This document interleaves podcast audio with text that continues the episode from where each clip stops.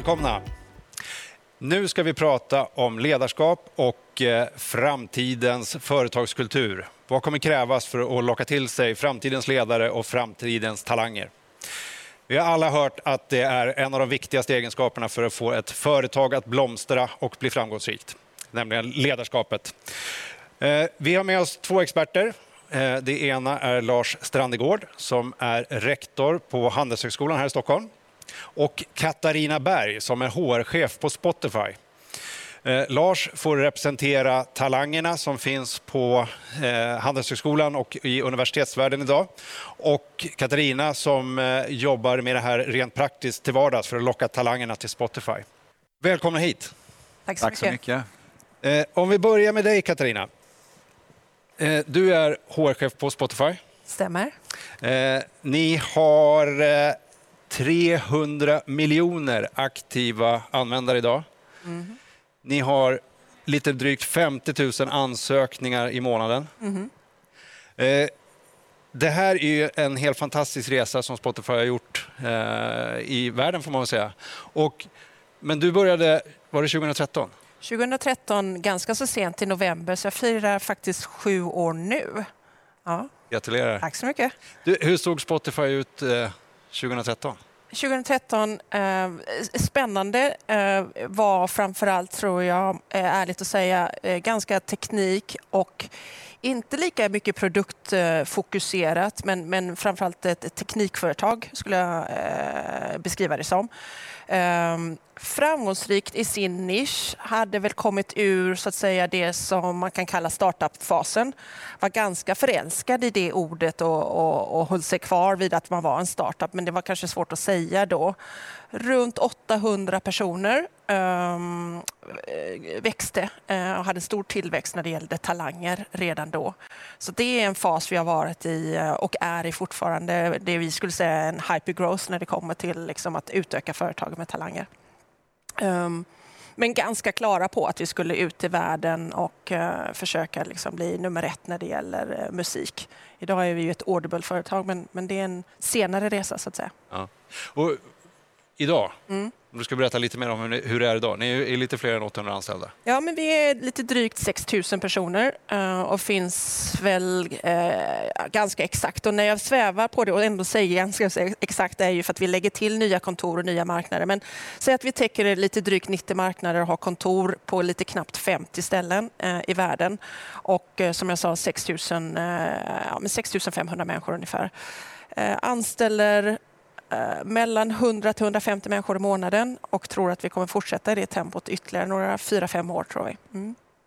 Vi kommer tillbaka till det Katarina. Vi ska hälsa Lars här välkommen också. Tack för det. Du, du är professor på Handelshögskolan i Stockholm. Stämmer, Eh, Du eh, har en inriktning mot ledarskap. Kan man säga det? Stämmer också. Och eh, du har varit på Handelshögskolan sedan 2002 och någonting som kallas för prorektor från 2013, 14 någonting och sen nu rektor för Handelshögskolan sedan 2014. det stämmer också. Det stämmer. Så ungefär lika länge som eh, Katarina på posten. Ungefär. Prorektor, det fick jag googla för att ta reda på vad det var någonting. Ja, det fick jag nästan också göra när jag, när jag eh, blev det. Men det betyder att man är eh, egentligen en sorts vicerektor. Så att jag fick ju någon sorts lite prao-period, alltså en praktisk arbetslivsorientering för att komma in i rektorsrollen. Ja. Så det var jag först. Om vi börjar, vad var det som lockade till Handelshögskolan från början? Då? Det är ju en väldigt spännande miljö på alla sätt. Det är ju, det är ju en akademisk miljö och jag är ju forskare eh, i grunden och tycker det är roligt. Och sen är det ju ett ställe där eh, också den unga generationen ändå, eh, man möter den helt enkelt. Och man, man eh, har i en ständig, det är en ständig interaktion med de unga eh, och man har lite grann, man ser ändå lite grann av framtiden, vilket jag tycker är ganska spännande. Eh, bara under den här tiden så har man ju sett en viss förändring i hur, hur de unga tar sig an framtiden och vad de tycker är viktigt och intressant och så. Om vi hänger kvar vid studenterna här nu då. Vad, vad, vad är det de tycker är viktigt just nu? Ja, Men de tycker ja, just nu så är det ju pandemitider så nu är det viktigaste för dem att träffa varandra eh, egentligen Ja. och hittar ju alla möjliga sätt att eh, eh, ja, helt, enkelt, helt enkelt ses. Och just det här, den enorma vikten som de ändå lägger vid det, det personliga mötet, det är ju extremt intressant att se. Eh, Så att framtiden skulle vara helt digital eh, tycker i alla fall inte våra studenter eh, verkar vara någonting som är speciellt attraktivt. Men eh, det de också gör det är ju att eh, de blir ju mer och mer intresserade av någon sorts helhetsperspektiv. De talar om eh, hållbarhetsfrågor i väldigt mycket större utsträckning. Eh, de talar om att de vill göra någonting meningsfullt, att de vill bidra till någon form av samhällsbygge. Eh, de är självklart intresserade av sig själva och, och eh, att tjäna pengar och vara vackra och sådana saker, absolut. Men, men, men i allt ökande grad skulle jag ändå säga att de faktiskt är intresserade av att bidra till samhället stort. Bidra till samhället stort. Ni, två exempel på det är väl iSettle och Klarna. Det är kopplingar till studenter på Handelshögskolan. Exakt. Och ni har ju det måste ju vara viktigt för er att locka till er de riktiga talangerna. Mm. Och hur gör ni på Handelshögskolan för att locka till er talangerna från början så att säga och, och sen förädla dem? Då? Nej, men dels så har vi ju, vi har ju, har ju turen för mig kan man säga, det är att vi är över 100 år gamla så vi har ju byggt en, eh, ett, ett varumärke eh, som, som, som visar att om man, eh, om man går på Handelshögskolan så går det för det mesta ganska bra för en. Man får jobb, eh, man får bra jobb, man får beslutande ställningar i, eh, i, i företag och samhälle. Och det är ju attraktivt i sig. Så att vi brukar ibland skoja och säga att bara vi, bara vi får in de riktigt, riktigt duktiga studenterna så gäller det att vi inte förstör dem så att säga under den tiden som de är där. Eh, men självklart så är det ju eh, så att, att det är, det är ett starkt varumärke i sig. Men sen har vi också försökt att bredda oss mer och mer och eh, vara attraktiv för så många som möjligt. Och egentligen tänkt att det som en, en, alltså, utbildning, det handlar ju allt väsentligt om att man ska frigöra människan. Det är ju liksom ett emancipatoriskt projekt så att man kommer in eh, till oss och sen så om man genomgår en utbildning så ska man komma ut tre eh, eller två år senare beroende på om man går en kandidat eller masterutbildning eh, så att man, då ska man ha kommit in genom en dörr och sen så ska när man går ut hundratals andra dörrar öppnas upp för en. Och det är ju det som egentligen en bra utbildning gör. Och det försöker vi arbeta på en mängd olika sätt genom att eh, ja, då, nå ut bredare i samhället så att vi når ännu, ännu mer talang. Eh, för den gömmer ju sig på, på rätt många olika ställen i samhället så att man inte bara rekryterar från en viss samhällsklass eller eh, någon som har en viss bakgrund. Och dessutom så, eh, så har vi då en inriktning som blir ännu bredare. Vi, tar in, vi har ett inslag som heter till exempel Global Challenges som då handlar om de stora globala utmaningarna för att möta efterfrågan från studenter som handlar om de här stora frågorna som jag sa, meningsfullhet och hållbarhet och så. Ehm, och, och, dessutom så har vi ett eh, mycket större inslag idag av till exempel eh, konst och litteratur eh, som också gör att man öppnar upp andra världar för studenterna så att de ser, får ett bredare anslag helt enkelt. Och det eh, är, är, helt enkelt ett sätt att attrahera fler och duktiga studenter. Då. Jag vänder mig till dig Katarina. Då. Eh, The Spotify Way. Mm. Eh, ni har en, eh, vad säger jag, få ledare, få lager. Eh, ni jobbar med tribes. vad, vad, är det, vad är det här för någonting? Ja, men, eh, Risk att göra dig besviken? Ja, men vi har rätt många ledare och jag tror faktiskt att vi har på ett sätt fler ledare i organisationen än vad antalet normalt om du jämför eller benchmarkar. Däremot så tror vi kanske inte på hierarkier på det sättet, det klassiska och framförallt för att vara ett globalt företag om man jämför med företag från andra länder så kanske vi inte heller tycker att det är så otroligt viktigt vilken titel du har eller vem du rapporterar till. Så så långt håller jag med dig. Om vi börjar räkna, då tror jag att jag skulle ljuga om jag sa att vi inte har mycket chefer, för det har vi. Eh, och det tror jag att unga företag också har. Eh, och det tror jag man kan titta på. Och framförallt när unga människor leder andra unga människor, vilket var väldigt mycket sanningen ganska långt in på vår ganska unga bana. Vi är inte 100 år utan vi fyllde faktiskt från launch ehm, och från lansering av själva plattformen 14 år i år. Och sen så från det att Daniel och Martin grundade företaget så är vi lite äldre men, men det är fortfarande så att vi kanske är uppe och liksom, eh, nickar på, på 16 år då. Så vi har inte så många år på nacken. Eh, så det tror jag förklarar. Men när du nämner Tribes, ja men framförallt inom det som vi, när jag tillträdde eh, min tjänst på Spotify, då kallar vi det TPD, Tech Product och Design. Det vi kallar R&D idag. De har haft en organisationsmodell där man bland annat har haft någonting, alltså en, en ledargrupp så att säga, som är Tribes och till den då så, så har det tillhört x antal squads eh, och sen har man haft en guild för att nu göra det enkelt för dig, rätt igenom det och så när det blev för många och för stort och när vi växte så har man då också eh, låtit de här tribesen ingå i, i, en, eh, i en mission. Men vi lämnade den modellen när vi började bli ganska så stora. Vi har fortfarande någonting som heter det där och det, det är också saker som vi diskuterar såklart för att eh, vi växer, vi blir också mer lärda och vi blir mer kunniga när det gäller diversity, inclusion och belonging-frågor. Så de där namnen är nog inte särskilt lämpliga. Så att, eh, men, men för att backa tillbaka bandet, varför lämnade vi så att säga den modellen och gick in i, i business units? Uh, ja, men det är ju när du blir så stor så finns det också en del modeller, organisationsdesign och teorier, men också erfarenhet av vad som fungerade. Så det var en modell uh, som uh, så att säga um, eh, fungerade väldigt, väldigt väl för oss väldigt, väldigt länge. Men som vi har lämnat i, i, i, frågan om komplexitet och storlek och mognad skulle jag säga.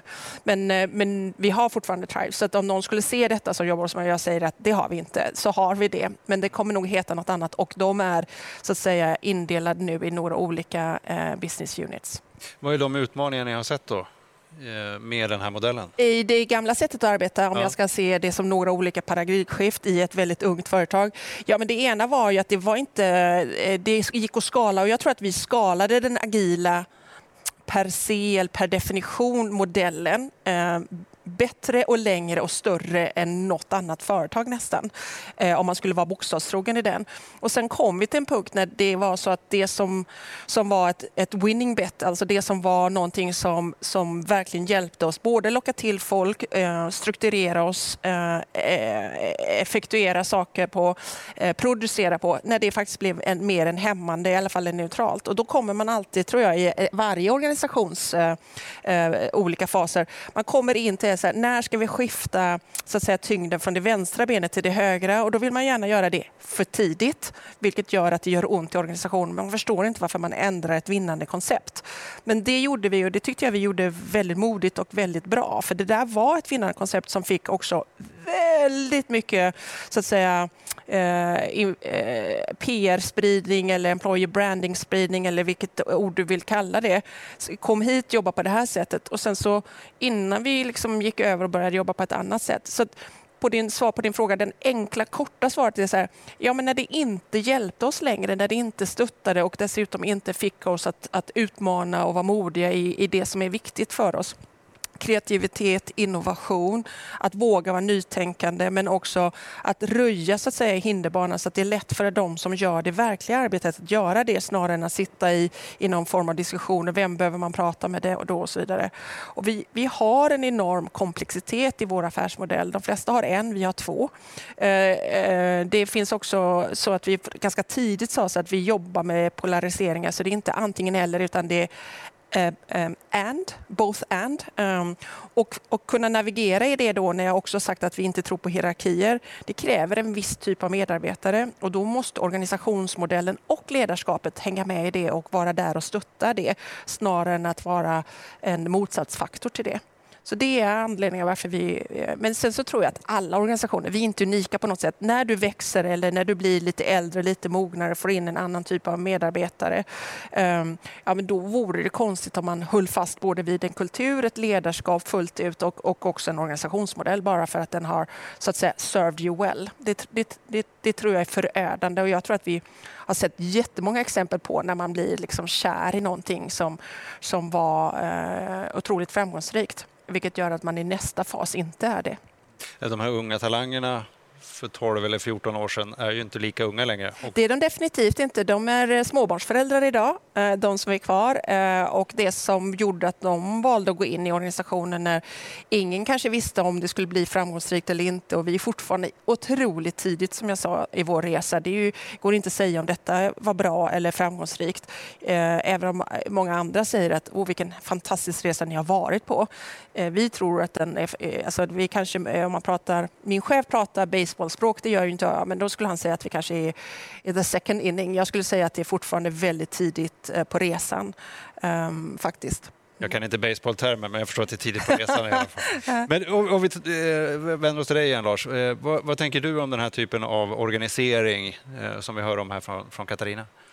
Nej, men jag tycker att det är, det, är, det är väldigt kul att höra om Spotify för det första, därför att eh, någonting som vi i Skandinavien eh, inte har varit så bra på kan man säga på senare tid egentligen, det är ju att, vi, att just ta startupbolag och sen utveckla dem på plats här då i Skandinavien och, eh, och i Sverige. Det har, Spotify är ju ett eh, underbart exempel på det, där man har tagit en liten startupverksamhet, en garageverksamhet på något sätt och sen lyckats att skala upp det till den nivån som man faktiskt är nu. Och då, Katarina beskriver ju jätteintressant hur man då har använt sig av olika typer av modeller.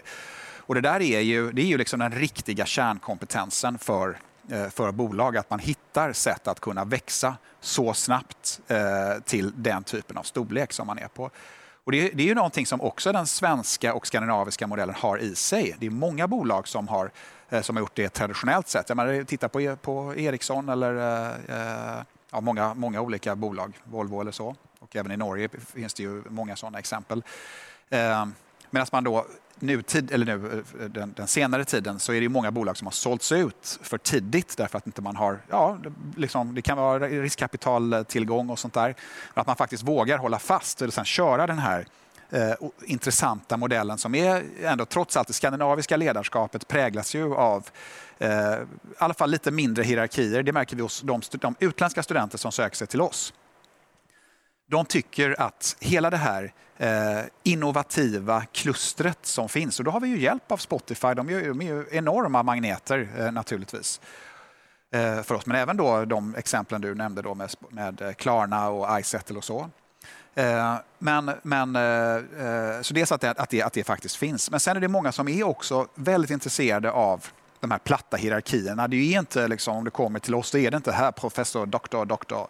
Utan då är det, man pratar med vem som helst, eh, upplever de i alla fall, det är ju otroligt mycket mindre formellt mm. ändå. Eh, och när det då finns sådana bolag som visar att det faktiskt går att göra det i, i större verksamheter så är det ju eh, någonting, det är liksom en kärnkompetens som vi har som borde lägga ännu mera krut på.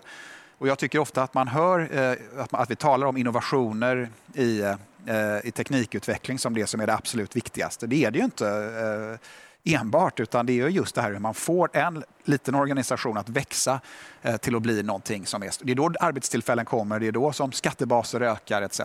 Så just den där organisatoriska kompetensen finns, men den borde man lägga ännu mera krut på och ännu mera, lägga, ja, helt enkelt lägga ännu mera vikt vid.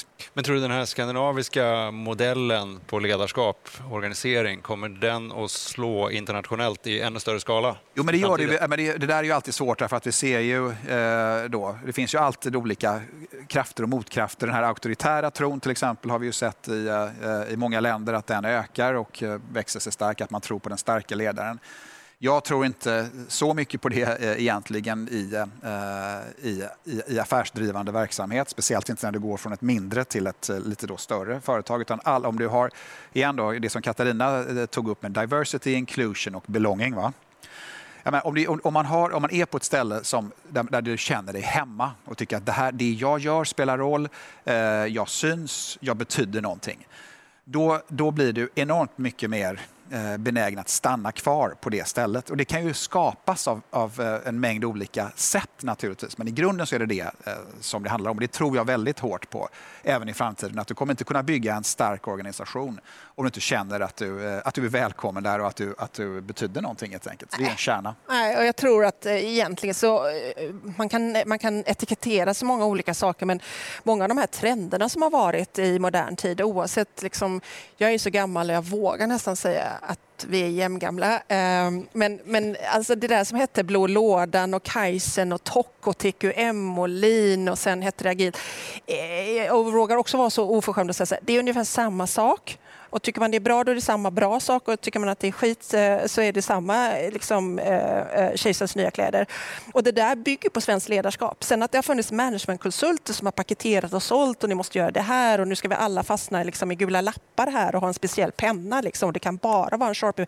Det där är ju mer en paketering och försäljning. Men det där med de fyra tror jag Eh, universella drivkrafterna eh, om varför folk är motiverade. Alltså någon form av autonomi, ganska mycket skandinaviskt ledarskap. Har du bra människor, låt dem göra det. Sen att du inte abdikerar kanske på det som är någon form av företagsledningar med riktning och, och, och så vidare. Men autonomi absolut svenskt och ohierarkiskt ledarskap eller skandinaviskt. Två, det här med kompetensutveckling oavsett om man är en statlig, kommunal eller privat verksamhet. Det är ju ingenting som nu när alla ska prata så här upskill och die och upp, upp, liksom upskill och crosskill och, och så vidare. Vi har ofta satsat väldigt mycket på kompetensutveckling bland våra anställda för att vi har förstått att det har med konkurrenskraft och också att det har att göra med anställningsbarhet.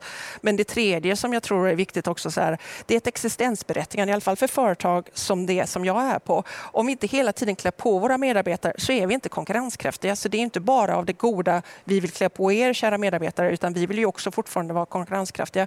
Och sen det här eh, som du är inne på tycker jag, eh, det här med både att du vill vara en del av någonting större än dig själv. Alltså, annars kan jag starta ett enmansföretag och vara framgångsrik som det. Men jag vill gå in i någonting och sen så hela det här syftesdrivna. Jag vill också lämna någonting som kanske är ännu bättre skick och ännu starkare och ännu framgångsrikare när det är dags att göra något annat. Och den sista drivkraften som är med benevolence som vi ser framförallt de här unga talangerna. Ja, det räcker inte kanske att bara själv tjäna pengar eller tjäna pengar åt aktieägarna. Jag vill vara med och göra någonting som skapar ett nytta och jag vågar vara värderingsdriven när jag väljer ett företag också när jag väljer bort ett företag och vad jag köper eller vad jag konsumerar som har med miljön att göra, som har att göra med att okej, okay, här lägger vi också in tid och pengar om det är social impact eller mitt företag tänker mer som en global citizen och, och försöker att inte så att säga förbruka eh, det som kanske är knappa resurser på jorden och så vidare.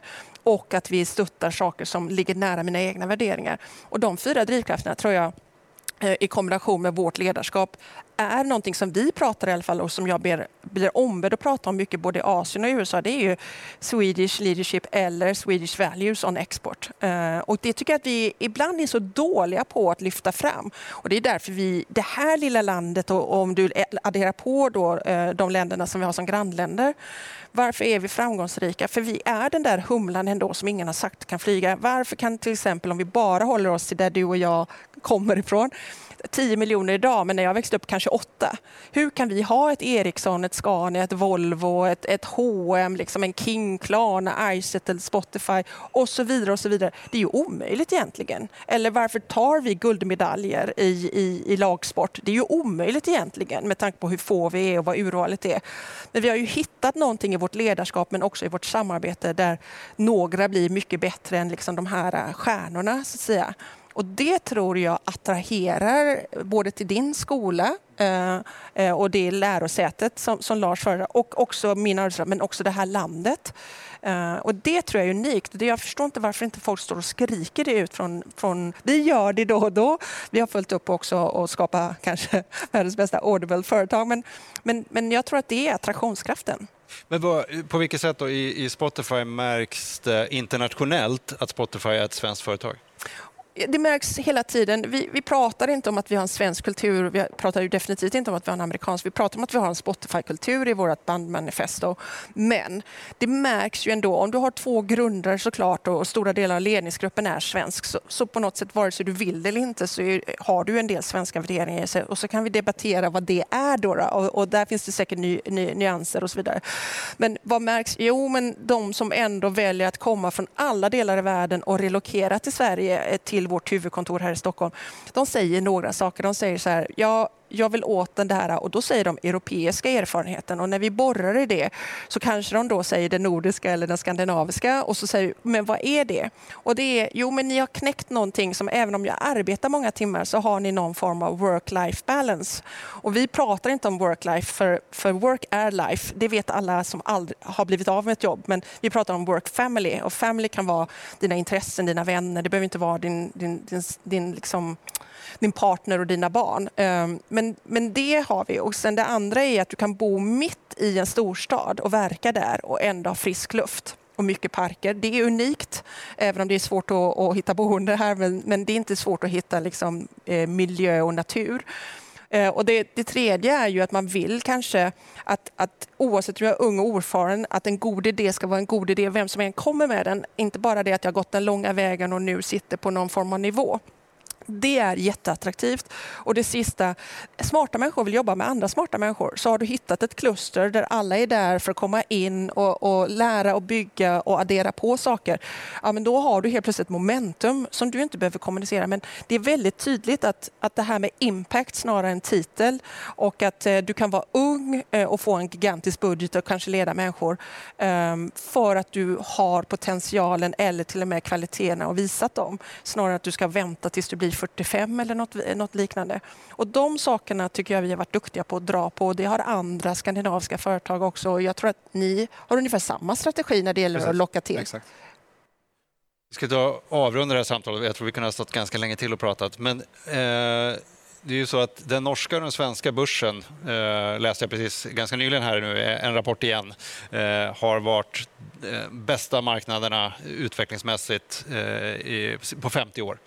Eh, och eh, det var också så att Finland och Danmark var med där. Så att det är liksom, våra nordiska länder ligger etta, tvåa, trea, fyra på 50 års. Eh, man börjar tro att det inte är en tillfällighet. Och kort svar, är det organisering och ledarskapet och företagskulturen som är skillnaden? Ja, det skulle jag faktiskt säga att det är. Det är framförallt så handlar det om människorna ändå som ligger bakom allt det där. Det är ju det. Den, den eh, eh ja, kompetensen och talangen egentligen och förmågan att sen omsätta detta eh, i, i organisationer skulle jag säga. Absolut. Katarina? Jag håller med Lars. Han är ja. klok. Stort tack för att ni kom hit idag. Tack så mycket. Tack.